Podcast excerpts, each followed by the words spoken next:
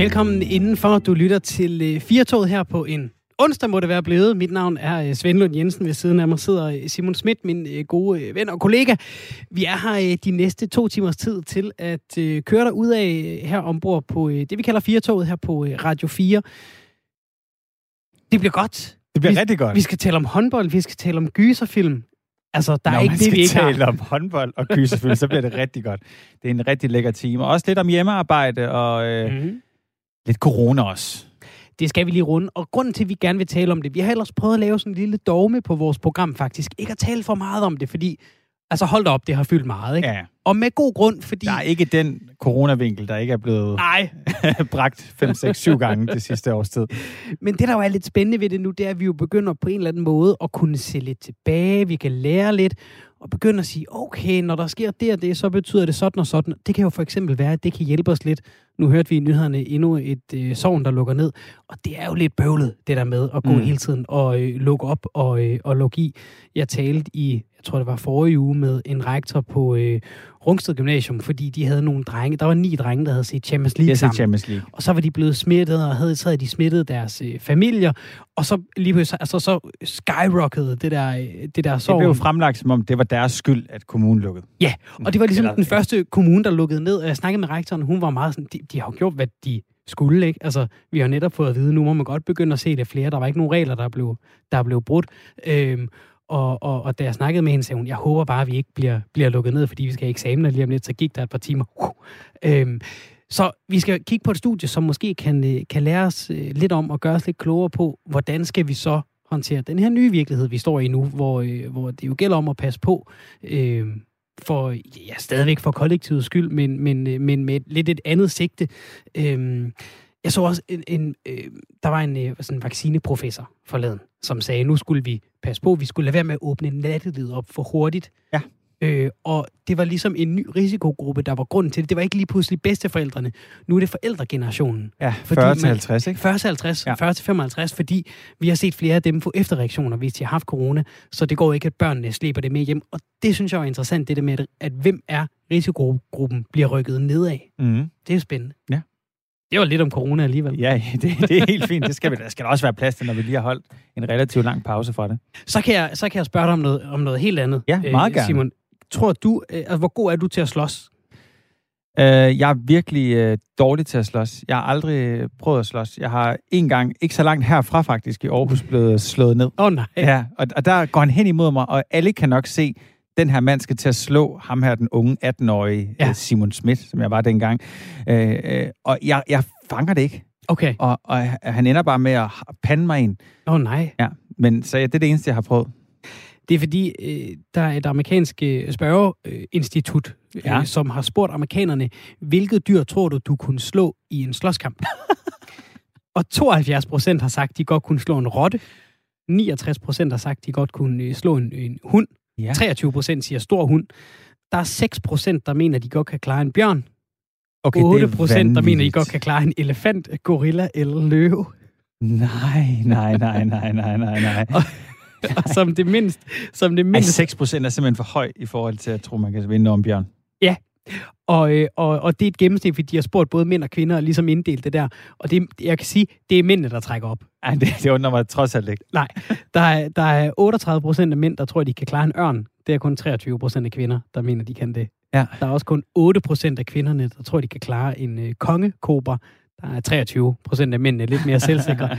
og, og igen, det tegner jo ikke godt for den menneskelige race, må vi sige. Jeg kan ikke, hvad skal man bruge den her forskning til? Det gad jeg faktisk rigtig godt ved. til, til at vide, at det er enormt vigtigt for os, at vi holder civilisationen Ja. kørende og ikke vender tilbage til naturen, fordi det vil vi ret hurtigt ikke overleve. Vi, vi, øh, vi får en case på det her studie og laver en historie om det, når de går i, i felten. Altså, Ja. ja. Og Ja. man rent faktisk skal teste det her. Og Simon, du er jo som regel altså vores, øh, vores reporter her, så det er dig, vi sender ud for at finde en bjørn, når det kommer Helt dertil. sikkert. Intet problem. Men det er rigtig hjertelig velkommen øh, til øh, dagens udgave af Firtoget.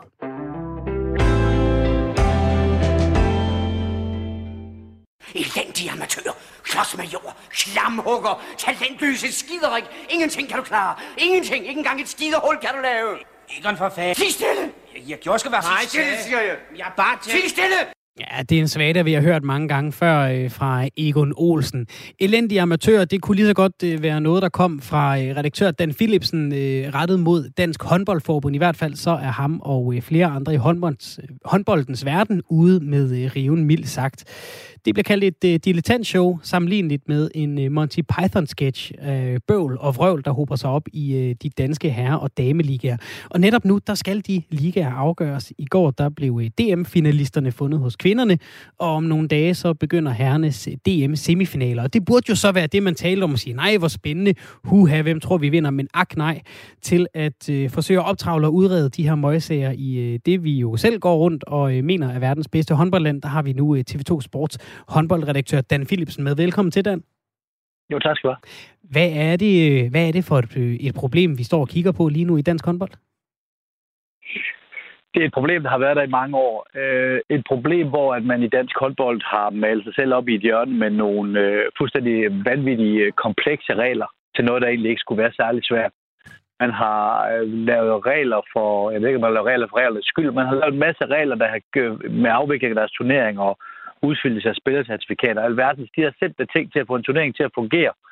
Øh, og så kommer der simpelthen bare så mange sager, der viser, at deres regler ikke er dygtige. De er simpelthen ikke gode nok. De er godt nok lavet. Deres jurister har igennem tiderne ikke kunne lave øh, hvad det her regler, der er formuleret klogt nok, og der er masser af huller i dem. Det betyder så også, at hver gang, at der er en dårlig sag, en klub har gjort et eller andet forkert, så ser alle klubbernes advokater og klapper i hænderne og siger, at det der, det kan de vil ikke undgå at vinde, fordi man kan næsten ikke undgå at finde et hul i DHF's regler, som man ikke kan udnytte, selvom man har gjort noget, der var håndboldmæssigt ulovligt. Øh, og derfor ender alle de her sager, der er, og der er mange, der er alt for mange, i ankeinstanser og appelsager, og på et eller andet tidspunkt, så får man som regel medhold, har historien vist. Fordi at der altid var en eller anden passus, en formulering, en, øh, en paragraf, der ikke passede til no, en anden paragraf i et andet system, der gør, at man vil kunne vinde sådan en sag rent juridisk. Så bottom line, ju, juraen Dansk Håndboldforbund øh, er en joke og derfor løber de de her problemer, som, øh, som er tabersag på tabersag på tabersag. Det handler ikke om de personer, der sidder i Dansk Håndboldforbund. Jeg har også kaldt dem alle amatører. Det er egentlig nogle dygtige, dygtige og visionære mennesker. Øh, de har bare lavet den store fejl, at de ikke har fået ryddet op i de fejl, der er lavet i deres reglement. Og Dan Philipsen, inden vi lige dykker ned i nogle af tabersagerne, øh, hvad er det, kan du komme med nogle eksempler på nogle af de her regler? Jamen, så noget som, som øh, for eksempel, nu tager jeg de aktuelle, for det er jeg sådan lige bedst kan huske. Der er jo der, der er sådan 3-4-5 per sæson, der går ind og bliver afgørende for tingene. At BSV havde, eller Bjergbro Silkeborg havde en øh, udlejet stregspiller, øh, som aldrig spillede. Han blev udlejet til Lemvi, og da han så skulle tilbage og spille videre i BSH, så er der et system, hvor man skal indtaste hans, øh, hans gas i spilcertifikat i den rigtige klub. Det er fair nok. Øh, det skal så tages ind to steder. Og øh, det har man gjort til klubben, har gjort rigtig nok det ene sted, og ikke det andet sted. Øh, det er sådan en lille ting som det der. Hvorfor skal der være to steder, hvor at der skal klikkes på en mus? Øh, og det ender jo så i sådan en fuldstændig vanvittig sag, hvor, at, øh, hvor de bliver, BSH bliver, selvom manden ikke er på banen overhovedet, bliver taberdømt i tre kampe, der vender fuldstændig op og ned på, på, på, på turneringen. Øh, man stod og havde nærmest kort nedrykker, lige pludselig så havde Thomas Ringsted en chance igen. Øh, og så fik de jo hjælp med en til sidst alligevel her. Øh, på, den, på den nye sag, der, der kom her for nylig, hvor at Thomas Ringsted så går ind og siger, at fordi Aarhus håndbold er lige pludselig erklæret til konkurs, at det skulle de have gjort på et tidligere tidspunkt, og ifølge reglerne skulle de have gjort det bla bla bla. Og den ender de med at vinde efter en ankesag øh, til Thomas Ringsted.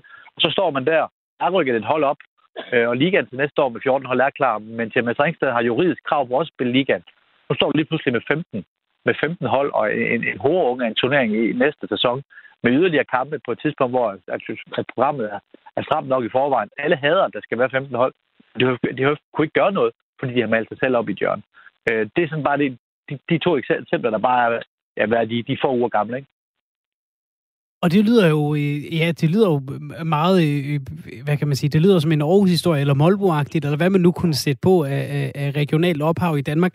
Øhm, prøv lige at sætte nogle flere ord på, hvorfor det her, det er, det er træls og noget, der, altså, herregud, en ekstra, et ekstra hold med, og de har åbenbart ret til det. Øh, hvorfor er det store problem øh, der, og bliver der gjort noget for at løse det fremadrettet så?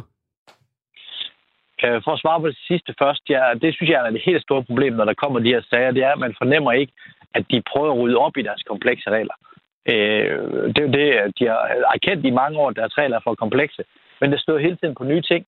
Øh, hver eneste gang, der kommer en ny sag, så var der lige en anden regel, der nok ikke helt var, som den skulle være. Øh, det er et problem. Problemet med 15 hold er, at du får en skæv turnering. Der vil altid være et hold, der sidder over. Det vil sige, at hvem fører egentlig nu? Det kan vi ikke rigtig sige, fordi at antallet af kampe vil være ulige, fordi at man ikke følger hinanden i turneringen. Der vil som sagt komme de der to ekstra kampe, og så skal du huske, at Mads Ringsted ikke fortjent at spille liga. De, de var ikke dygtige nok. Mm. De blev, vi havde aftalt en turnering, nummer 14 rykker ud, det dårligste hold rykker ud. De var klart det dårligste hold. De rykkede ud færre square, og så gik de vente på skrivebordet, fordi at Aarhus håndbold gik konkurs, og de blev så, og historien øh, endnu mere kompliceret, fusioneret med Skanderborg håndbold, og så er de så bare lige glemt at sige det til Dansk Håndboldforbund i tide, efter Dansk Håndboldforbund så går ind og, og nu egentlig godt kan se her bagefter, at det skulle Aarhus, have, Aarhus de har forsømt deres pligt til at oplyse noget før. Og der finder TMS så et hul i DHF's lov, det at så skulle, øh, så skulle de der have lov at spille videre. Ja, du har, du har kaldt det DHF's regler og lov som en uh, put and take for alle håndboldklubbers advokater. Hvad mener du med det? Jeg mener det egentlig med at sige, at jeg nægter at tro, hvis du er en lille smule dygtig advokat, og du har en, en, uh, tabt en eller anden form på sag i den første retsinstans DHF, at du ikke kan gå ind og finde et eller andet sted i lov, hvor at i, i en anden lov, hvor at, øh, hvor der, hvor der er juridisk belæg for, at du kan vinde sagen. Det er det, der sker igen og igen og igen.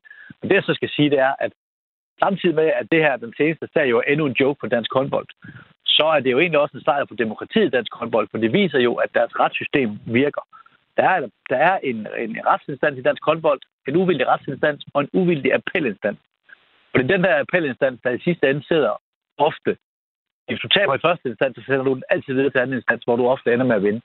Øh, og, og på den måde er det jo dejligt, at demokratiet virker, øh, at du har, at rettergangen er i orden. Problemet er bare, at lovene de er, de er dårlige øh, og, ikke, og ikke hænger sammen. Og dermed så kan du aldrig nogensinde ende ud i andet end sådan noget rod hver gang, øh, der kommer de her sager, og dem kommer der ved Gud hele tiden.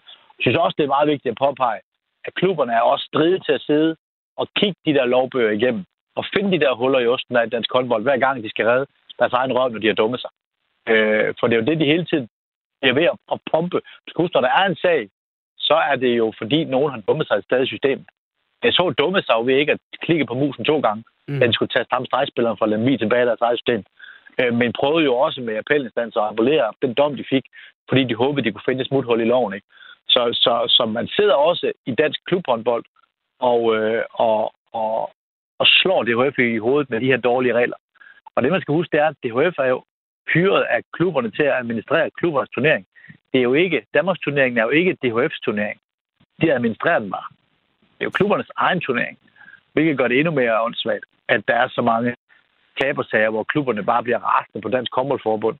Fordi Dansk Håndboldforbund ikke er dygtig nok til at administrere en simpel Danmarks turnering med 14 hold. Det er jo fuldstændig vanvittigt.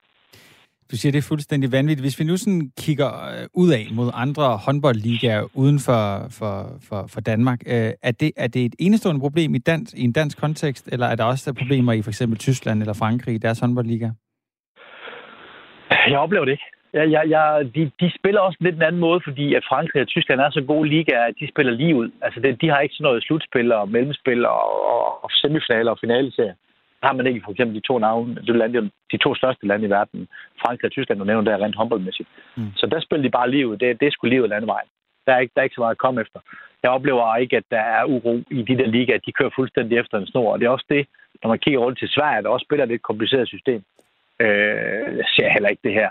Så jeg, jeg kan ikke se, at det er andet end et, øh, et dansk problem. Og det, jeg ikke kan forstå, det er, at man ikke sætter sig ned går alt det der skidt igennem med nogle nye jurister og nogle nye folk, der har forstand på at lægge nogle ordentlige turneringsplanlægninger, planer og nogle ordentlige øh, lov og regler. Og så øh, barberer 80 øh, procent af dem væk. Det, det, der er så mange af dem, der er så overflødige, men fyldt med huller.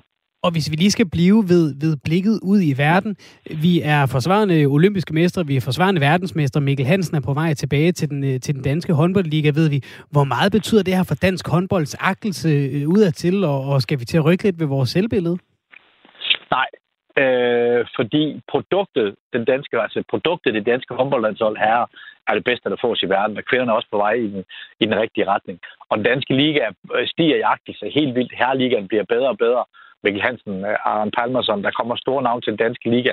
Den danske kvindeliga har i mange år blevet kaldt verdens bedste liga, hvilket jeg er helt vildt enig i, men det er stadigvæk en rigtig, rigtig god liga, så produktet dansk håndbold er på alle planer aldeles fremragende. Og Dansk Håndboldforbund er også et professionelt foretagende med mange dygtige mennesker. Øh, jeg ved ikke, hvor meget man i uden for Danmarks grænser følger med i den, øh, den, øh, i den, den, den, det, det, det, det cirkus banevejs dansk klubhåndbold nogle gange er. Men agtelsen internt her i landet er selvfølgelig nok så vigtig.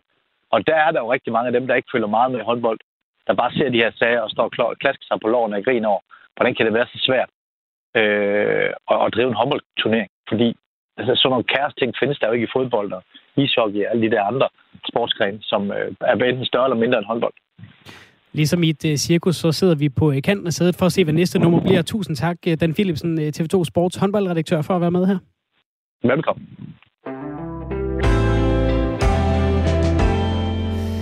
Simon, vi talte om det i øh, begyndelsen af programmet. Vi skal til at tale en lille smule om øh, øh pandemien, som vi, vi står i har stået det sidste års tid. Øh, plus, fordi et nyt studie, der hedder Vi Tester Danmark, har gennem spørgeskemaer til 474.000 danskere og, øh, og 322.000 antistoftests taget hul på en vigtig del af at prøve at forstå og blive klogere på, hvad der skete det seneste år. Hvordan øh, breder øh, smitten sig? Hvor breder den sig henne? En af folkene bag undersøgelsen, det er dig, Kasper Eversen, overlæge på øh, Herlev Hospital. Velkommen til. Tak for det. Hvad er det med dine øjne, som er det mest interessante, I har fundet ud af? Ja, det, de data, vi har lagt frem nu her, er nogle data fra, hvor vi har specielt har fokus på nogle af de grupper, som øh, vi forventede kunne have en, en, en højere øh, smittefrekvens end andre grupper, nemlig øh, folk, der lever i udsatte miljøer, øh, hjemløse, og så øh, folk, der bor i udsatte boligområder, øh, med meget stor befolkningstæthed. Og det har vi jo også kunnet se i, i, i smittetallene, når de er kommet øh, poppen op her i løbet af, det, af den seneste tid. Er I kommet nærmere en forklaring på, hvorfor det er sådan? Nej, altså det er vel sådan, når man laver sådan nogle tværsnitsstudier, som det her det er, så, så kan det jo være svært ligesom at, at slutte præcis, hvad det er. Ikke? Men man kan sige, at vi er blevet lidt klogere på den måde, at øh, de har ligesom været inde og spørge til, om i hvor høj grad man overholdt de her retningslinjer, når vi har set på de sociale øh, udsatte boligområder. Og, øh, og der ser faktisk ud til, at folk de overholder retningslinjerne. Så det er i hvert fald ikke det, som er forklaringen. Øh, men, men hvis man sådan tænker lidt over det, så vil sige, så det der med, at folk bor tæt, mange på lidt plads, det kan være, at der er nogle øh, specielle erhvervsgrupper med øget risiko. Det kunne være taxichauffører, buschauffører, øh, folk, der arbejder på plejehjem og sådan noget. Der er koncentrationen nok større i de her udsatte boligområder. Det er måske en del af forklaringen, men det giver vores studie som sådan ikke et entydigt svar på. Men kunne det så tyde på, at hvis man bor øh, tæt i et af de her boligområder, så er øh, de nuværende restriktioner ikke øh, tilstrækkelige for at holde smitten nede? Altså man kan sige, øh, ja, det, det må man sige. Altså det er klart, jo tættere, altså det er klart, men det er sandsynligt, at jo tættere man bor, jo højere er risikoen. Så er der selvfølgelig lidt mindre effekt af restriktionerne, hvis man bor rigtig mange tæt, eller smitten kan hurtigt sprede sig i hjemmene. Vil en løsning være øh, altså sådan mere målrettet restriktioner? Altså hvis du er i den og den befolkningsgruppe, arbejder med det og det her, bor der og der, så skal du tage de og de andre forholdsregler? Eller bliver det for svært at holde styr på, tror du? Altså, jeg tror, det bliver rigtig, rigtig svært at holde styr på det. Og sådan ligesom at finde nogle folk ud, som skal være, så fordi de bor tæt og ikke har de samme økonomiske muligheder, at de så også skal, skal udsættes for ekstra øh, belastning. Øh, man kan sige, en anden mulighed var jo, at man ligesom valgte at vaccinere lidt mere målrettet de steder, hvor man vidste, at øh, smitten var størst. Og, og hvis vi lige skal blive ved, ved det der med at, og, og lidt øh, prikke til og, og pege på nogle mennesker, fordi de bor et bestemt sted, det er der jo også blevet gjort politisk de seneste måneder. Altså, der er blevet peget på de her udsatte boligområder, når, når der er poppet øh, høje øh, incidenstal op. Øh, er der noget i, i, i de svar, I har fået, der siger noget om, der er basis for den fingerpegning? Altså, nu nævner du, at I kan se, at, at, at langt størstedelen de faktisk overholder de gældende restriktioner. Jo, altså fingerpegning, man kan godt udpege at sige, det, det er der risikoen er størst, men, men, men om det er fordi, de ikke øh, gør, hvad de bliver bedt om, det, det vil sige, det er uklart. Det, det er i hvert fald intet i vores data, som tyder på. Tværtimod. Hvad, hvad skal I kigge videre på? Fordi det er jo kommet lidt i forskellige faser, det her studie. Ja. Jamen, altså, lige nu kigger vi så videre på den store danske øh, grundlæggende befolkning. Det er så et kæmpestort antal med, med, med 474.000 deltagere i det studie. De data sidder vi og arbejder med. Kan man sige noget mere generelt om denne befolkning. Nu har vi haft de her lidt mindre grupper udsat, som vi har fokus på indtil videre. Og, og nu er øh, den her pandemi og coronavirus er jo stadigvæk øh, relativt øh, nyt. Altså sådan, hvad, hvor meget, altså, hvor er du blevet klogere på, på, på den her virus efter øh, det her, den her undersøgelse, det her forskningsprojekt?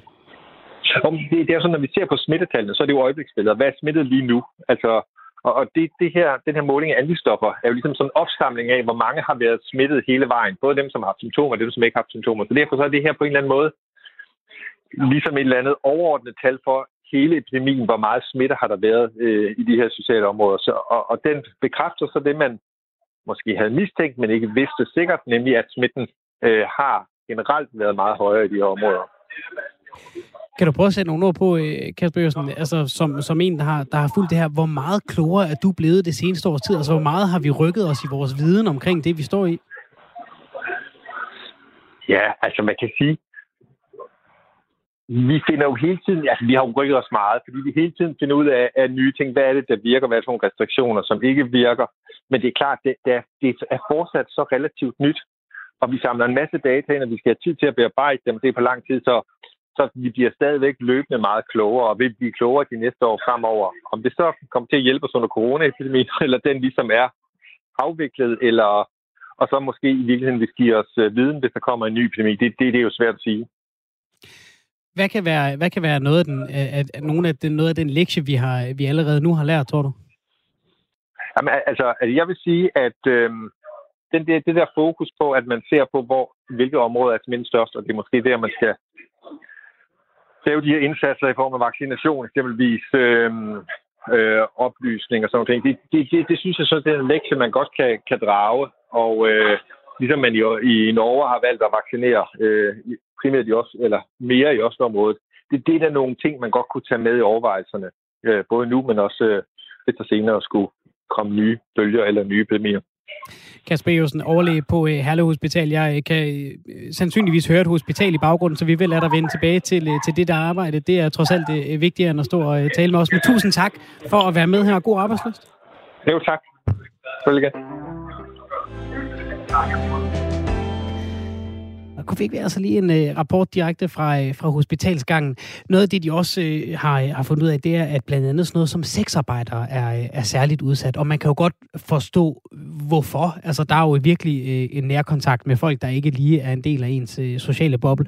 Jeg synes, det lyder meget spændende, det her med at, at, at prøve at sige, jamen okay, øh, vi, vi, at lægge risikogruppen et andet sted at sige, så vaccinerer vi bare. Det Henrik Dahl, blandt andet fra Liberale Alliance, som tidligere har sagt, lad os vaccinere i vildskab på, øh, mm. på Vestegnen. Ikke? Det giver jo et eller andet sted god mening. Ja.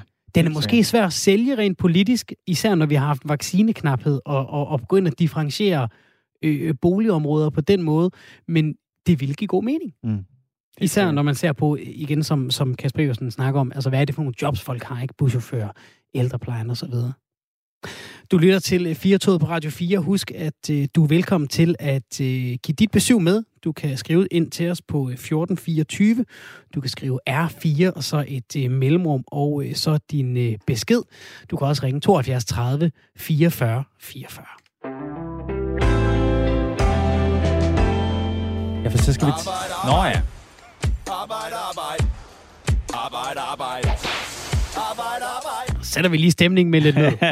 det var godt. Ja, fordi fra på mandag, der, øh, der, der kan, eller og nogen skal, vende tilbage på deres arbejdspladser igen. Øh, hvad, hvad tænker du om det, Svende? Og personligt har jeg jo bare resigneret til, at jeg ikke ved, øh, hvornår jeg kommer tilbage på arbejde, og det må så være fint Send en mail. Ja, send en mail. Send en mail. Øh, nej, og det er, jo, det er jo godt, øh, og jeg tror, jeg jo i virkeligheden også godt kunne tænke mig det. Øh, jeg, jeg tror jo i virkeligheden, uden jeg sådan går og er akut bevidst over det, så vil jeg nok have meget godt af det, tror jeg. Fordi jeg går derhjemme og bliver stresset over, at jeg ikke når at støvsuge, ja. mens jeg egentlig burde arbejde. Ikke? ja, så, så det vil nok være meget sundt for mig. Ja, fordi nogen de glæder sig jo til at komme tilbage til den hverdag, vi kendte for snart over et år siden, mens andre måske er glade for at trives øh, og trives i hjemmearbejde. Vi har nu øh, Ejner Baldvin Baldursson med. Han er lektor i psykologi på Aalborg Universitet med speciale i arbejdspsykologi. Velkommen til programmet, øh, Ejner. Tak skal du have. Hvordan kan vi forvente, at vores krop og hoveder reagerer på at komme tilbage øh, på arbejdet igen? Altså, den her periode har været ikke bare fantastisk, men helt enestående. Jeg er rimelig sikker på, at når vi kigger på den bagudvendt, så vil den fremstå som en umådelig væsentlig episode i vores historie. Altså fremtiden bankede på døren, det gjorde den utilsigtet. Og vi åbnede den fuldt.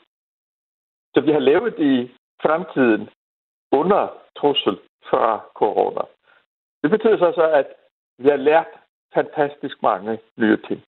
Og der er ting, vi er blevet så meget bedre til. Men øh, vi har jo levet i en verden, som adskiller sig fra det, vi nu må kalde fortidens normalitet. Og det betyder især, at de mange af vores mentale ressourcer, som er udviklet til det formål, at vi fungerer godt sammen med hinanden, de har ændret sig. Vi er blevet rigtig gode til at kommunikere over Zoom og andre lignende øh, medier. Men øh, de mange komplekse aflæsninger af hinanden, som kun kan fungere, når vi mødes, de er sådan set bestilt ude på parkeringspladsen.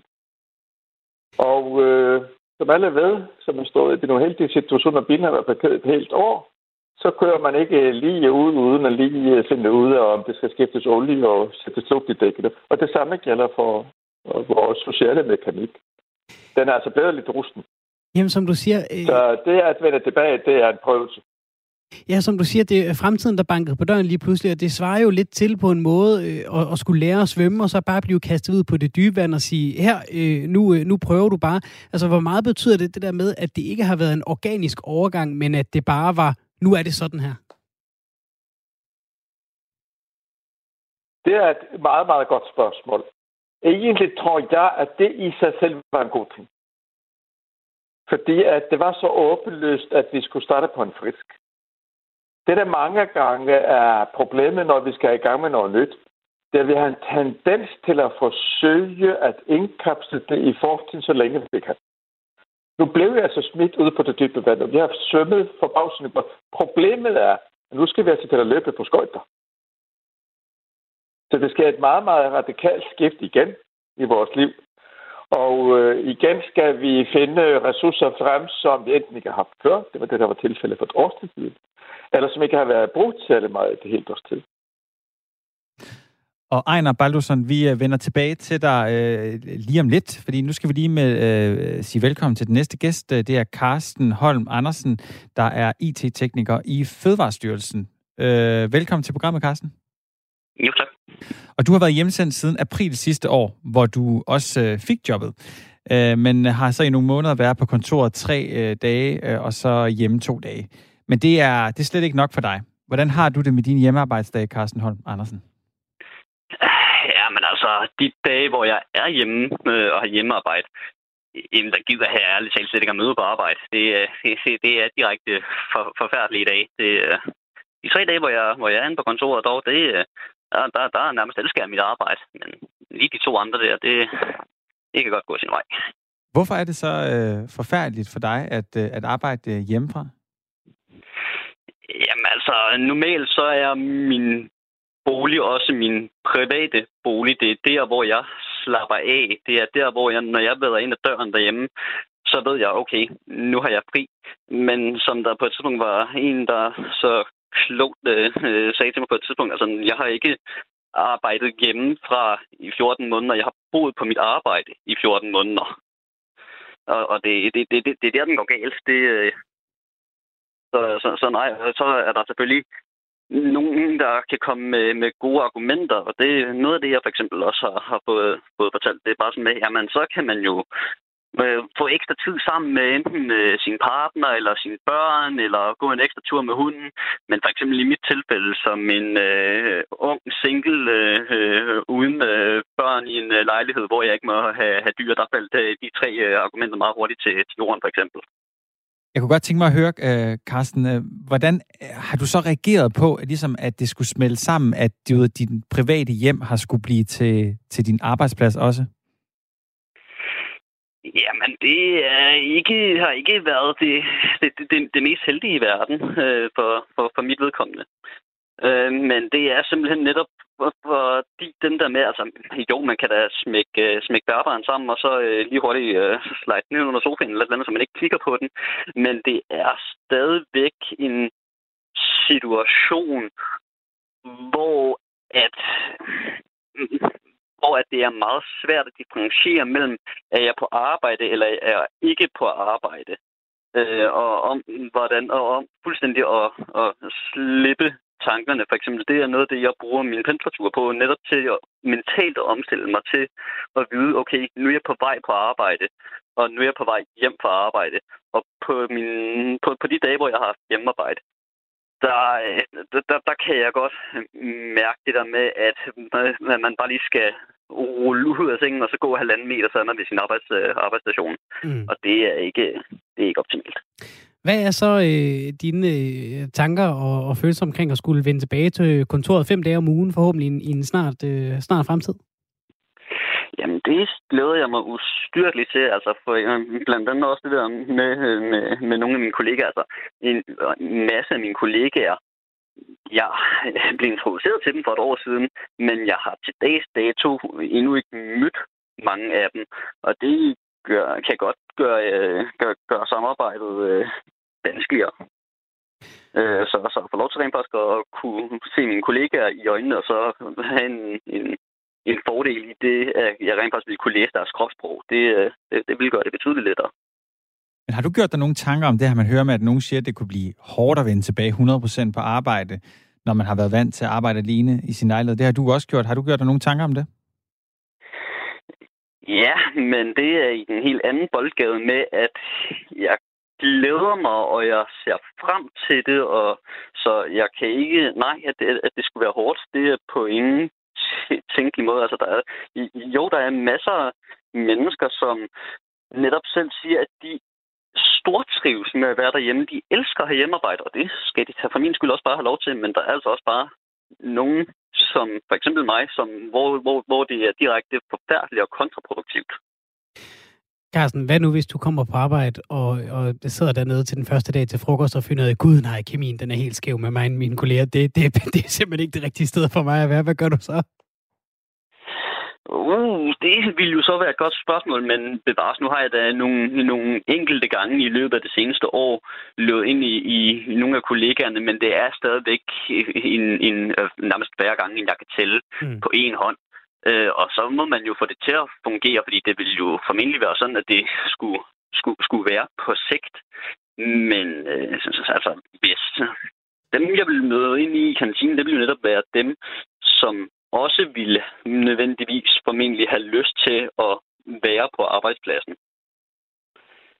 Og nu vender vi lige tilbage til øh, Ejner Baldvin Baldursson, der er lektor i, lektor i psykologi ved Aalborg Universitet. Øh, hvilke råd kan du give til Carsten Holm Andersen og alle de andre, der virkelig trænger til at komme tilbage på, øh, på arbejdet igen? Altså for Carsten er det her jo det, han ønsker. Og øh, for ham vil det blive en positiv oplevelse. Ingen tvivl om det.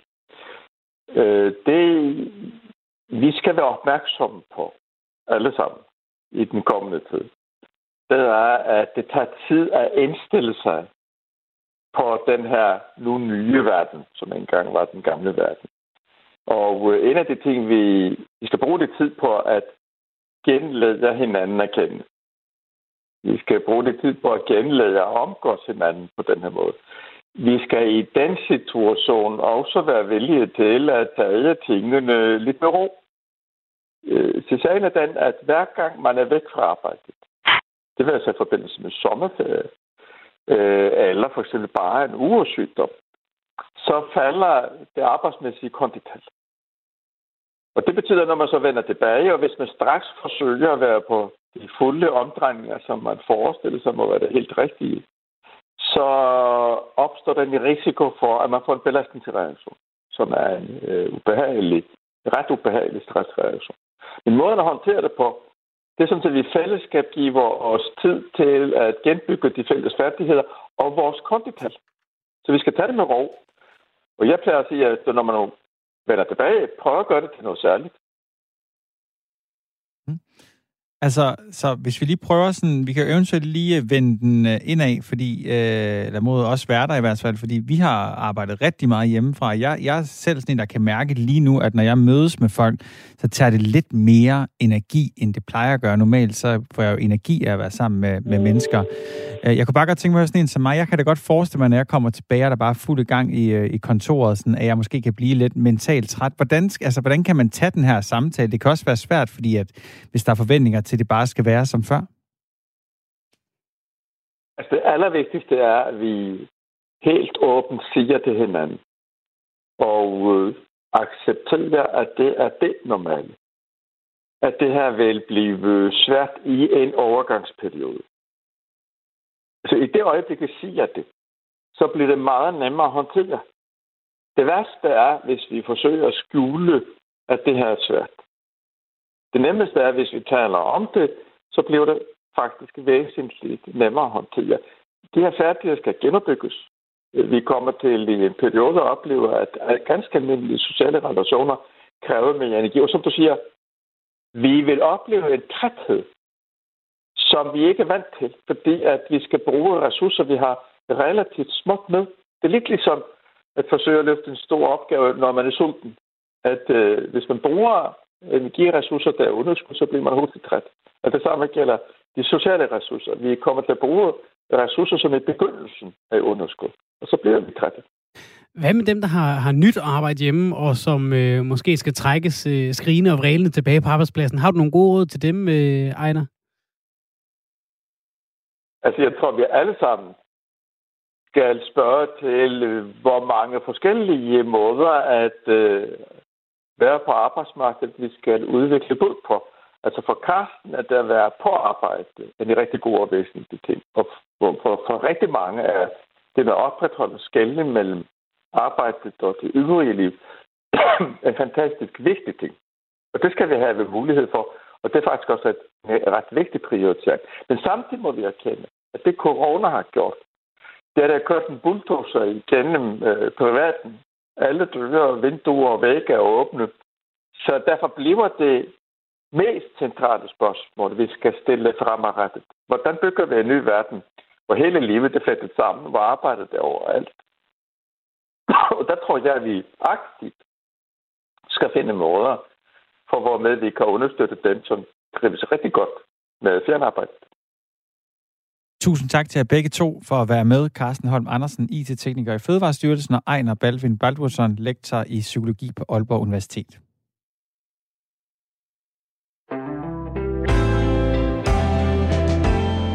Det var spændende, synes jeg. Ja, Altså, altså, glæder du dig til at komme... Altså, vi talte lidt om det, men tænker du, du altså, har du været ude måske at mødes med nogle venner eller et eller andet, sådan, har du så følt dig hurtigere træt? Det har jeg virkelig hørt mange sige på det sidste.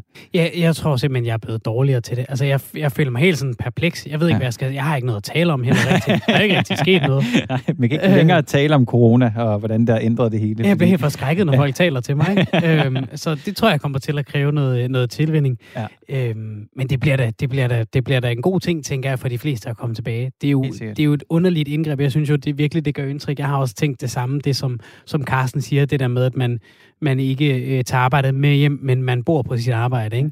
Ja, at, øhm. Men der tænker jeg jo, det er jeg faktisk ret god til. Okay. Altså sådan at, at adskille de ting. Ja.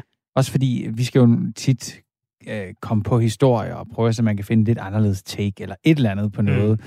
Og der synes jeg faktisk nogle gange, det er ret rart bare derhjemme, og så kan man lige øh, gå ud og hænge vasketøj op, og så kan man lige tænke over, hvordan kunne man gøre det her, bum, bum, bum. Det er sådan nogle mm. små, det kan man jo ikke rigtig, når man er på arbejde.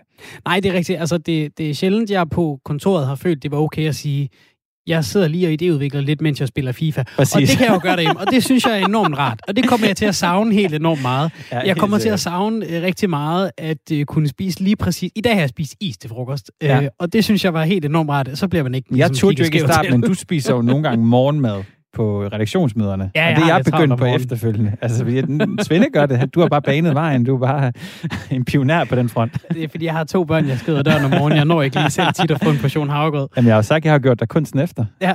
Man slår bare lydløsknappen til. Ja, Jeg tror, øh, det bliver fint, at jeg ikke, øh, at jeg ikke øh, skal tage havgrøden med på, på kontoret i, i fremtiden, men det er en, en spændende hverdag, der venter, også fordi der er jo kommet MeToo i mellemtiden, så det er jo et helt nyt, en helt ny hverdag, man vender tilbage til, hvor, hvor vi virkelig skal, skal tilpasse sig den, den nye verden, efter den gamle blev kørt over med en bulldozer, som Ejner Balvin Baldursson sagde.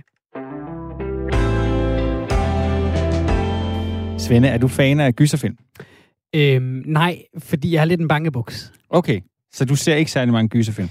Øh, nej, og, og, og hvis jeg gør, så prøver jeg rigtig meget at abstrahere fra det ved at prøve at lave sjov med, at de jo tit er sådan lidt karikeret. Altså, jeg, jeg, mm. uh, jeg er faktisk ikke særlig god til sådan noget øh, gys og gro. Er der nogle danske gyserfilm, du har set? Nattevagten? Nej, den, nej, den har jeg ikke tur at se. Altså, jeg, jeg har virkelig holdt mig fra det. Min far kender Karl Bille, som var med i sådan noget, øh, den, sådan noget, den sidste time. Ja. Og det bladrede jeg mig rigtig meget med, da jeg var, gik i folkeskole. Men der var ikke ret mange, der havde set den sidste time, så jeg skulle ligesom, altså, jeg skulle trække historien meget op, ja. for ligesom, at, at det fyldte noget. Øhm, så, så nej, jeg har faktisk ikke, jeg, og riget, jeg, jeg kan slet ikke, øh, det, det er ikke rigtig mig. Jeg husker i folkeskolen, jeg så Midsommer, hvor øh, Christian uh, ja. Let spillede uh, hovedrollen, og jeg husker, jeg var uh, virkelig bange. Ja. Han mister sin søster, og hun vender tilbage som en ånd, og jeg var virkelig, virkelig, uh, nej, virkelig bange. Og den prøvede jeg at gense. Ja. Sjældent har noget været så lidt uhyggeligt, som da jeg genså den. Men uh, nu, skal vi, nu skal vi tale lidt om uh, gyserfilm, fordi ifølge vores næste gæst, så er danske filmfolk måske ikke verdensmester i genren gys. Mm. I hvert fald ikke på film. Hun har skrevet en artikel på Soundvenue med overskriften Hvorfor er vi så uhyggeligt dårlige til at lave gyserfilm i Danmark? Velkommen til programmet, Lise Ulrik, der er filmanmelder på Soundvenue. Jo, tak. Og Lise Ulrik, i øh, 1994 der udkommer Ole Borndals gyserfilm Nattevagten, som var en stor succes, og der blev endda lavet en amerikansk version med Ewan McGregor i hovedrollen. Øh, men med sådan en succes, hvorfor øh, er danske gyserfilm så nu gyslige? Jamen, jamen i 90'erne, der skete der jo noget. Nu øh, nævner du nattevagten, og jeg vil lige sige til din kollega, vildt nok, at man ikke har fået set den. Det er nærmest lidt imponerende, synes jeg. Men øh, der skete jo virkelig noget med gyset der. Vi fik ride også fra Lars von Trier, som ja, jo nu er i gang med en, en træer og sidste time kom ud, som jeg har snakket om.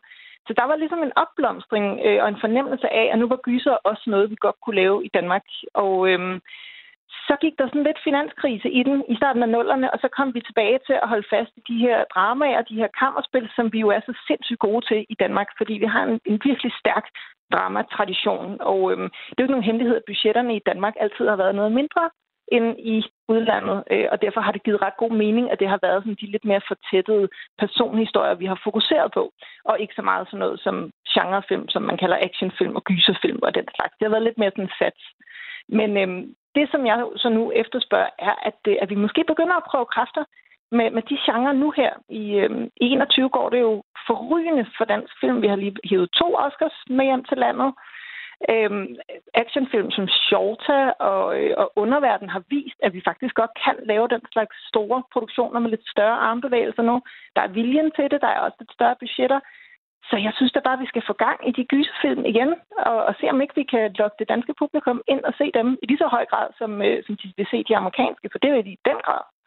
Så det er lige så, det er penge, der gør, at danske gyserfilm ifølge dig har været dårlige? Ja, det er det. Altså, det har jo selvfølgelig både haft noget med budgetter at gøre, fordi i dag laver man i USA sådan meget øh, mere sådan fortættet indie-gyserfilm for små budgetter, i, i mange år var gyserfilm noget, der havde sådan lidt, lidt større budgetter, fordi vi skulle op og, og konkurrere med sådan noget som de amerikanske Scream og sådan nogle store slasherfilm, der tjente mange penge ind. Øhm, og, og det har selvfølgelig afskrækket nogen. Det har også afskrækket, at når man så har forsøgt at lave gys herhjemme, så har det solgt så forsvindende små billetter, altså ud over nattevagten, som vist nok solgt for, ja, blev set af en halv million danskere, så vidt jeg husker, Øhm, så, så er det altså ikke gået så godt for de andre, og især i senere år har vi set nogle ellers ret små gyserfilmforsøg, som har hævet så lidt som 150 billetter hjem hver. Og, og det er jo altså noget 100, nær mere 150, end filmen er. Det er ikke en forkortelse. 150? 100, 143 for at være helt præcis. Okay, det, var, det, er øh, det, er vildt. det er altså den gyserfilm, der hed øhm, Shelley, som blev lavet af en, en øh, svensk, men dansk uddannet instruktør, der hedder Alia Bassi øh, en, en super, super fin lille bitte film, som 143 mennesker så. Og øhm, ja, det har jo så ikke ligefrem givet synderligt mange flere film med at blod på tanden til at kaste over gysergenren. Men det skal så også siges, at der blev ikke lavet meget larm for Shelley, for ikke at sige ingen larm overhovedet. Og har de her film ingen synlighed, så er der jo altså heller ikke nogen mennesker, der opdager dem. Så det handler også lidt om, at man bliver nødt til at satse på at få dem ud over rampen, få dem markedsført i lige så høj grad, som vi markedsfører nogle af de her de store dramaer, som vi jo er så vant til. Det gælder lidt om at vende publikum til, at det her, det kan vi altså også godt i Danmark. For selvfølgelig kan vi det. Vi har jo filmfolkene, vi har skuespillerne, vi er gode til det her med den psykologiske dybde. Så der står nærmest ikke noget i vejen mere, for at vi genoplever den genre. Men jeg tænker nu, Lise, at vi kunne øh, fokusere lidt på nogle danske øh, gyserfilm, der ikke har fungeret. Kan du fremhæve nogle af dem? Ja, nu var I jo lidt inde på sådan noget som midsommer og, øh, og sidste time. I sidste time fungerede nok ret godt for, for dem, der så den som meget unge i 90'erne. Jeg har ikke sådan tur at se den igen siden, lidt både fordi, at den skræmte mig, også fordi jeg er ret sikker på, at den formentlig er, er fuldstændig horribelt dårlig. Øhm, derudover så har der jo været sådan noget som mørkelej, som var lidt i samme dur, den de her ungdomsgyser. Vi har fået sådan nogle monstergyser, som øh, ingen formentlig i dag kan huske. Nattens Engel med Mads Mikkelsen og øh, en film som Kat, øh, som kvalitetsmæssigt var, ja, rent udsagt ringe. Øh, og så har der også været de her i senere tid, ja, som Shelley, som var den landet på Netflix, så er jeg helt sikker på, at den var blevet set af snarere 30.143.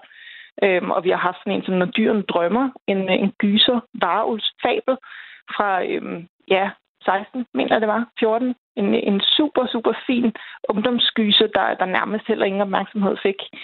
Øh, og i de tilfælde vil jeg sige, der er det altså ikke filmens skyld så meget, som det er, er markedsføring, der er gået helt skævt. Men det er jo en genre, som ikke er sådan den, øh, der har mest prestige, hvis jeg sådan skulle lige... Du må rette mig, hvis jeg tager fejl, men sådan generelt set i, i, i filmbranchen er det jo ikke der, prestigen ligger nødvendigvis. Øhm, handler det også om, at vi bare har en genre her, som vi i Danmark bare ikke er, sådan, er super gode til, og der ikke er super meget incitament til at, at, at gå over i, hvis man er en, en vinterbær eller en eller anden?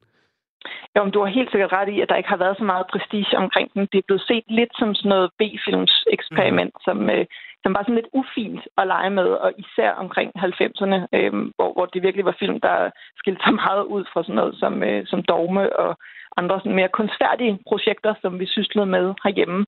Øh, men, men det her stigma, der har været omkring, har jo nok også haft noget at gøre med, at man ikke rigtig har haft ja, økonomien eller incitamentet til sådan helt at satse på det, så genren har ikke fået lov til at udvikle sig. For hjemme har vi stadig det her bevidsthed bevidstheden med, at danske gyser, det må være noget sådan lidt øh, sekundært, man ikke helt har lyst til at røre ved. Det er sådan en lille bit smule pinligt, og måske sælger man også lidt ud, hvis man gerne vil lave noget øh, i den dur. Men, øh, men, men der er sket enormt meget med gyseren, især på, på international plan, hvor vi altså har fået de her meget anmelderoste, øh, flotte øh, og igen sådan forholdsvis lavbudget gyser inden for de senere år som øh, Midsommer, The Witch, It Comes at Night, nogle øh, ja, øh, indie-gys er det vel, som har tjent rigtig gode penge, og som har vist, at øh, der er altså en vej frem for gyseren, som ikke nødvendigvis er sådan noget øh, motorsavsmassakre og store budgetter. Øh, og, og det er jo det, jeg synes, at vi skulle få øjnene lidt op for herhjemme, og måske ja, støve det lidt af og komme videre fra, at det var sådan en en pinlig ting, vi ligger og roder med. Øhm, og så man skal jo lige sådan huske på, og det er der nok ikke så mange, som der gør i dag, at øh, en af de film, der stadigvæk internationalt bliver fremhævet som de mest skældsættende gyser overhovedet, øh, er den film, der hedder Vampyr fra øh, øh, ja, 89 år gammel, så vidt jeg husker, som er lavet af, af ret legendarisk dansk instruktør, der hedder Karl Theodor Dreyer, som, øh, som simpelthen satte standarden for, hvordan man lavede gyserfilm tilbage i 30'erne og 40'erne op efter, og det har alle jo så godt som glemt i dag. Men øhm, vi har altså været med på landkortet, når det kom til den genre. Vi har bare, bare glemt det. Men du nævner jo en, en, en masse film, som jo... Øh, der er jo også en film som Get Out. Det er måske ikke så uhyggeligt, men en, men en, en fremragende film. Sådan, kan, ja. det, kan det ikke være okay, at, øh, at, at nøjes øh, eller overlade du ved, gys, gys, gysergenren til, til de udlandske filmbranche, altså for eksempel det amerikanske? Altså man kan sige, at de amerikanske har i hvert fald nogle, øh, nogle tematikker og hudflætte, som vi ikke kunne gå i kødet med på helt samme vis herhjemme. Altså nu nævner du Get Out, som jo er en del af en, en bølge af det, der bliver kaldt rasegysere, som er, er rasende samfundspolitisk relevante i øjeblikket, og som vi nok ikke vil have helt så meget held med, fordi det ikke ville, øh, der ville ikke være lige så meget sådan, øh, slagkraft i det, hvis det kom fra, fra danske filmstemmer. Men øhm, jeg synes absolut, at det er værd at prøve kræfter med, netop fordi, at vi har så dygtige filmfolk, og vi sætter jo amerikanerne til vægs gang på gang med dramafilm, mener jeg i hvert fald, og nu heldigvis også Oscar og mange andre. Og det tror jeg altså også, vi vil have mulighed for at gøre her. Og øhm, det er en sjov genre at lege med. Der er rigtig, rigtig meget at gøre brug af med, med gyserfilm. Vi har så mange unge, dygtige filmmager på vej, så det vil næsten være synd ikke at prøve. Men det, det er klart, hvis kollegaerne står og rynker lidt på næsen over det, så, øhm, så, så er det jo ikke noget, man sådan lige har lyst til at lave som det første i karrieren, i hvert fald, som øh, ja, Alia Bassi Michelle rent faktisk gjorde, og måske fortrød. Er der nogle danske filminstruktører, som du vil have lyst til at komme en opfordring til at prøve at begive sig ud i den her genre? Jamen faktisk så har øh, en af de mest interessante unge danske instruktører, Christian Tastrup, han har et projekt på vej. Det er ham, der stod bag en frygtelig kvinde, som øh, nogle mænd derude måske allerede filmen var sådan lidt en, øh, en horrorfilm. Men, øh, han kommer med en gyser, der hedder Gæsterne til, til efteråret, som handler om en, øh, en dansk familie på ferie, der bliver venner med en lidt suspekt hollandsk familie. Og øh, det, det skulle være lidt af et drømmeprojekt for ham, og han er om nogen en mand med ambitioner og kunstnerisk øh, mod. Hans debutfilm Forældre var også præget af sådan en, en mystisk, magisk realisme. Det bliver godt nok heller ikke set af særlig mange. Men efter en frygtelig kvinde, så, så tror jeg nu nok, at publikummet er der til at se, hvad, hvad han kunne finde på. Så det tror jeg bliver, bliver rigtig godt. Så over i en helt, helt anden boldgade, så har vi sådan en instruktør som øh, Anna Emma Havdal, der skabte DR-serien Doggy Style, og som er sindssygt god til at arbejde med yngre skuespillere, yngre uprøvede skuespillere, og, øh, og, og sådan tage fat i nogle øh, sådan lidt mere provinsagtige settings, der, der kan noget enormt fint i Danmark. Jeg tror, hun ville være god til sådan en lille psykologisk gyser. Men det, vil, øh, det er jo noget helt andet. Så der er nogen, der skal lidt ud på dybt vand, hvis de skal kaste over den genre. Vi, vi, vi, øh, vi kan sige det videre til hende. Uh, tusind tak, fordi du vil være med, Lise Ulrik. Filmen med dig på samme venue. Selv tak. Det er, og jeg vil jo godt undskylde til Lise Ulrik og alle andre, for jeg ikke har set Nattevagten. Jeg kan godt se, det, det er en god det er Den er god. Ja. ja. Jeg må prøve at se, om ikke jeg kan øh, holde fast i en pude. Nikolaj Koster Valdau. Ja, nå, men jeg er helt med på den, og Ulf Og Bilgaard og alt det der. Ja, ja, ja, ja men ja, jeg, er Klasse, Ulf. jeg er helt med på, øh, på konceptet. Jeg er simpelthen bare ikke øh, ture. Jeg var, i, øh, jeg var i Tivoli med mine øh, børn forleden, og øh, så så vi øh, Pjerrot. Og min datter... Uhyggelig. Uhyggelig nemlig. Og det havde jeg ikke lige tænkt Det mener over, jeg fordi jeg ved jo godt, hvem Pjerrot er, men det havde min datter ikke. Før, så hun, hun sad på min skulder og siger hun, vi skal, siger hun, gå videre, siger hun så. Så går vi videre. Så, øh, går hun, så siger hun, bliv bange, Pjerrot. og så skulle vi ligesom snakke om, at jeg prøvede at fortælle, at han er ikke farlig, og vi snakker om, du har bare ikke set ham før, og ja, når han, han tager jo masken af, når han kommer hjem med malingen, når han tager tøjet af og skoene af, og de næste mange dage, øh, når vi kom hjem, så sagde hun, snak om bange, Pjerrot. Så vi har ligesom, vi har gennemlevet det her traume øh, efterhånden mange gange med, at hun blev bange for, øh, for klovnen Pjerrot, og jeg kunne fortælle, at jeg, havde, jeg har snakket med ham en gang, han er meget sød, og Vi har det er bare hans med ham. arbejde. Vi har nemlig snakket med ham her i programmet, ikke? Øhm, Ja. og, øh, og, og, og der var ikke noget der. Så kom jeg i tanke om, kan du huske dengang for fem år siden, hvor der var sådan en, øh, en epidemi af øh, klovne, der hoppede frem og skræmte folk? Ja. Kan du huske det? Det kan jeg godt huske. Det snakker vi ikke nok om, hvor mega mærkeligt det var. Ja, ja det er super mærkeligt. Jeg er glad for, at det ikke er nu i forhold til min, til min datter på to, der nu øh, er bange for klovne åbenbart. Men Ja. ja. meget specifikt øh, pjerret-klovne. Og stor kado til hende, altså hun ikke bare begynder at græde, men siger, gå videre. Ja. Det synes jeg faktisk er stærkt. Så det, vi bruger meget tid på at snakke om. Nu går hun og siger, hun savner Pjerrot. Og Og så, ja, men så spørger jeg, skal du så se Pjerrot, når vi skal til... Nå, nej, tak, nej. men nej tak. nej tak. men Nej, tak. Du lytter til øh, Firetoget på Radio 4. Husk, at øh, du altid kan øh, skrive eller ringe ind til os. Du kan øh, skrive på 1424, skriv R4 og så et øh, mellemrum, og øh, så din be- besked. Du kan også øh, ringe ind på øh, 72 30 44 44, hvis du har lyst til at øh, blande dig lidt i øh, dagens program og øh, skubbe det i en retning, eller hvis der er noget, du lige har lyst til at øh, komme ud med om noget af det, vi taler om. I løbet af den øh, næste time, Simon, der skal vi tale om øh, cancel culture Yep. med en øh, mand, som virkelig ikke er vild med konceptet. Det er nemlig Morten Hesseldal. Han er øh, kultur... Ja, undskyld, han er direktør hos, øh, hos Gyldendal øh, forlaget og, øh, og øh, har givet et interview til DR, hvor han har sagt nogle lidt spændende ting, som jeg gerne vil prøve at prikke lidt til. Øh, og, og det blev en, en, en spændende snak med, øh, med ham, som øh, jeg har haft tidligere i dag, som vi spiller for jer. Vi skal også tale om kunstværker, Mm. fordi der er et øh, Picasso-maleri, der er blevet solgt for altså okult mange penge. Øhm, og så skal vi tale om øh, mænd, der blev udsat for øh, psykisk vold. på den måde er der noget fra ja, nærmest alle hylder i supermarkedet øh, den næste times tid. Det må man sige.